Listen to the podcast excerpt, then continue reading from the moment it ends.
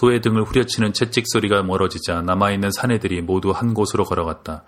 발걸음은 느렸지만 힘이 있었다. 행진이 계속되는 동안 행렬 속으로 농기구들, 이를테면 지게 작대기나 쇠스랑 같은 것들이 전해졌다.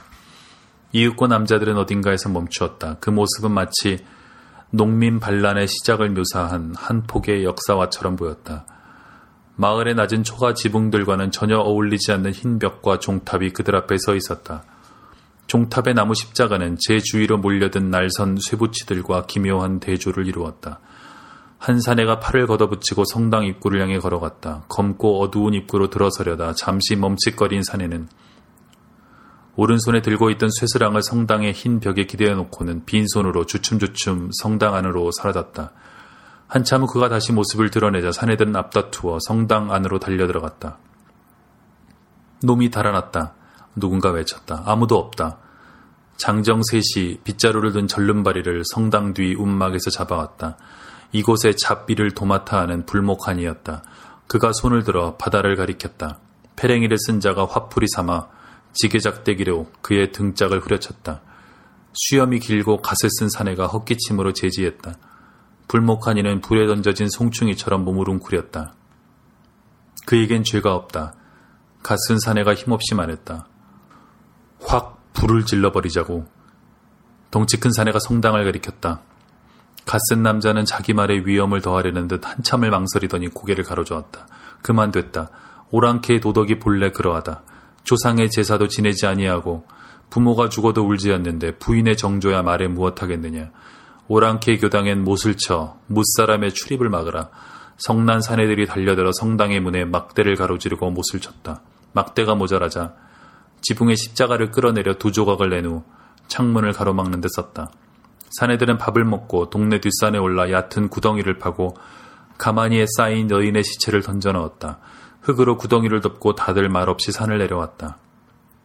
마을과 뒷산 사이에 호박밭에선 바다가 보였다. 아지랑이 아슴거리는 희멀금한 바다를 향해 남자들은 칵 진득한 침을 길게 뱉었다. 박광수 바오로 신부는 시몬 블랑시 주교 앞에 무릎을 꿇었다. 고개를 들자 하얀 로만 칼라가 보였다. 주교는 고통스러운 표정으로 젊은 신부의 눈을 바라보았다. 돌아가야 합니다. 그것이 바오로의 소명입니다. 가서 돌을 맞고 멍석에 말리는 한이 있어도 밝힐 것을 밝히고 교회의 입장을 알려야 합니다. 모든 것을 주관하시는 우리 주님께서 끝내 모든 것을 가려주실 것입니다. 주교는 1880년 중국 텐진을 떠나 백령도에 상륙 선교 활동을 벌이다 황해도 백천에서 체포되었으나 민씨 정권의 개국책으로 석방된 사람이었다. 그리고 제8대 조선교구장에 임명되었다. 선배들이 서소문박 형장에서 참수된 것에 비하면 그는 정말 운이 좋은 편이었다. 소년 박광수를 말레이시아 페낭의 신학교로 보내 사제로 만든 것도 바로 시몬 블랑시 주교였다. 그는 조선에서의 선교가 얼마나 힘든지 누구보다 잘 알고 있었다. 바오로 신부가 당면한 토착민들과의 갈등은 당연히 겪어야 할 통과 의례였다. 그것도 모르면서 사제가 되었단 말인가? 젊은이는 다시 고개를 떨구었다. 주교는 다시 한번 다짐을 두었다. 어렵다는 것 압니다. 그러나 그렇게 한다고 말하십시오. 그것은 우리 교회가 피로써 지켜낸 성지입니다. 주님은 십자가에 못 박으라고 외치는 군중과 로마 총독 빌라도를 용서하셨습니다. 바오로도 그렇게 하십시오. 그는 성호를 긋고 자리에서 일어났다. 늙은 주교가 그를 안아주었다. 바오로 신부는 무거운 발걸음으로 주교관을 나섰다. 태양이 눈부셨다. 그는 눈을 찡그렸다. 환영처럼 나무에 매달린 여자의 주검이 보였다. 바오로 신부는 손을 들어 눈을 가렸다. 그리고 중얼거렸다. 나는 죄가 없다. 우리 주님은 끝내 아시리라. 미친 여자의 자살의 죄까지 떠맡는 것이 그래서 광포한 백성들에게 제 육신을 바치는 것까지 사제의 소임이란 말인가? 배교의 강압에 맞서 장렬히 순교한다면 모를까? 이것은 아니다. 그는 눈을 가렸던 손을 내렸다. 그리고 세차게 고개를 저었다. 그곳으로는 못 갑니다. 당신이 무엇라 하셔도 주여 저는 그 맹목의 땅으로는 가지 않겠나이다. 그것은 아무 의미 없는 죽음일 뿐입니다. 그런데 쓰라고 주께서 저를 이리로 보내시지는 않았을 것입니다. 그럼 어쩔 셈이냐? 그의 내면에서 물음이 들려왔다. 주교의 명을 어길 셈이냐? 너는 장상께 순종을 서약한 사제가 아니냐? 바오로 신부는 머리를 감싸주었다. 아, 모르겠습니다. 저는 어찌 이토록 나약한 것일까요? 애초에 사제가 되지 말았어야 했던 것일까요? 그는 허둥대며 걸었다. 한참을 그렇게 걷다가 누군가의 집 문턱에 쪼그려 앉았다. 낮은 곳에서 보는 세상은 달랐다. 사람들의 발과 다리만 보였다. 그렇게 인격이 사라진 육체만을 바라보다 그는 까무룩 잠이 들었다. 그리고 꿈을 꾸었다.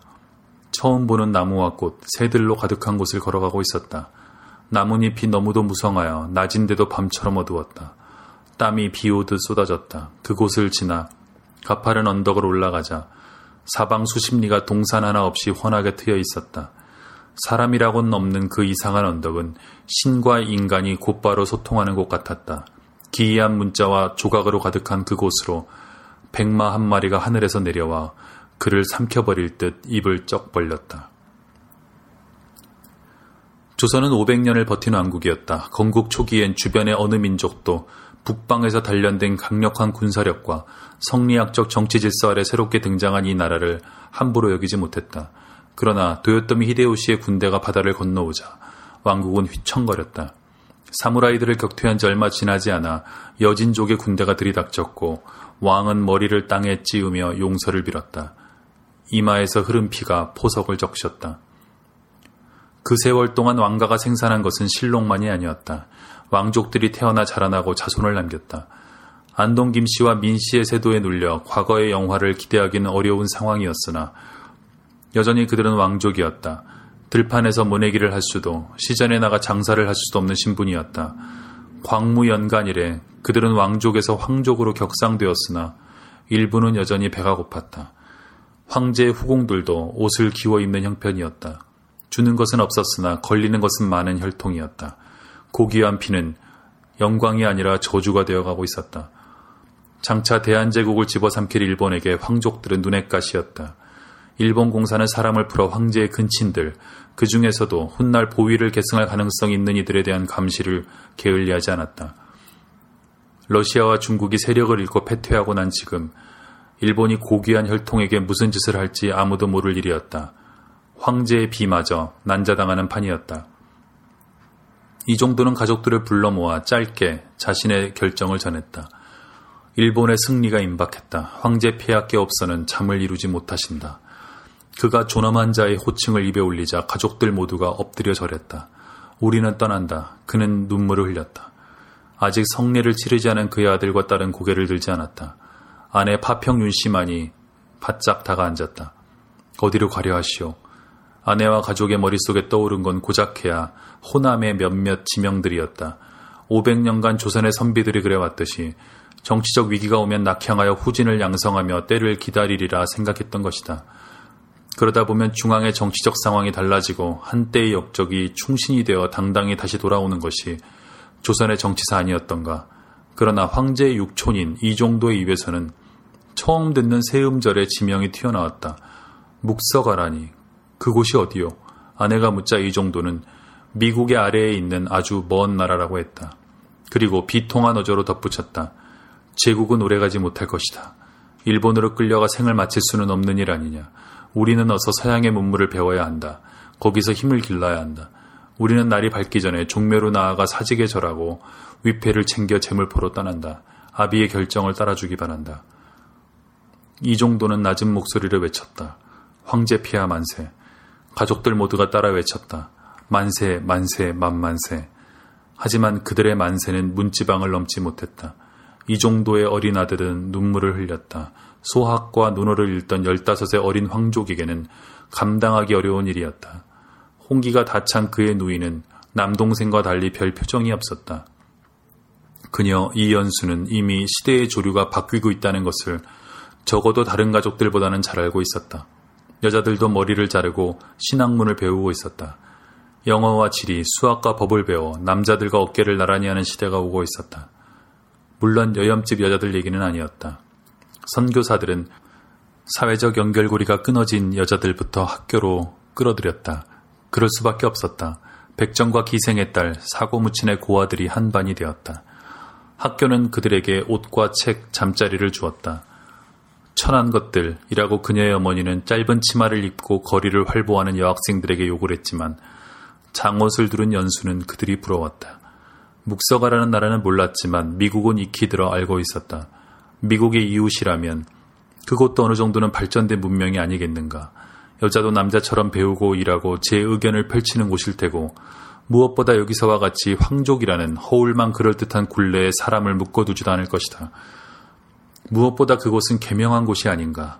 그녀는 입을 꾹 다물고 아무 말도 하지 않았다. 가족들도 그녀의 침묵을 긍정으로 받아들였다.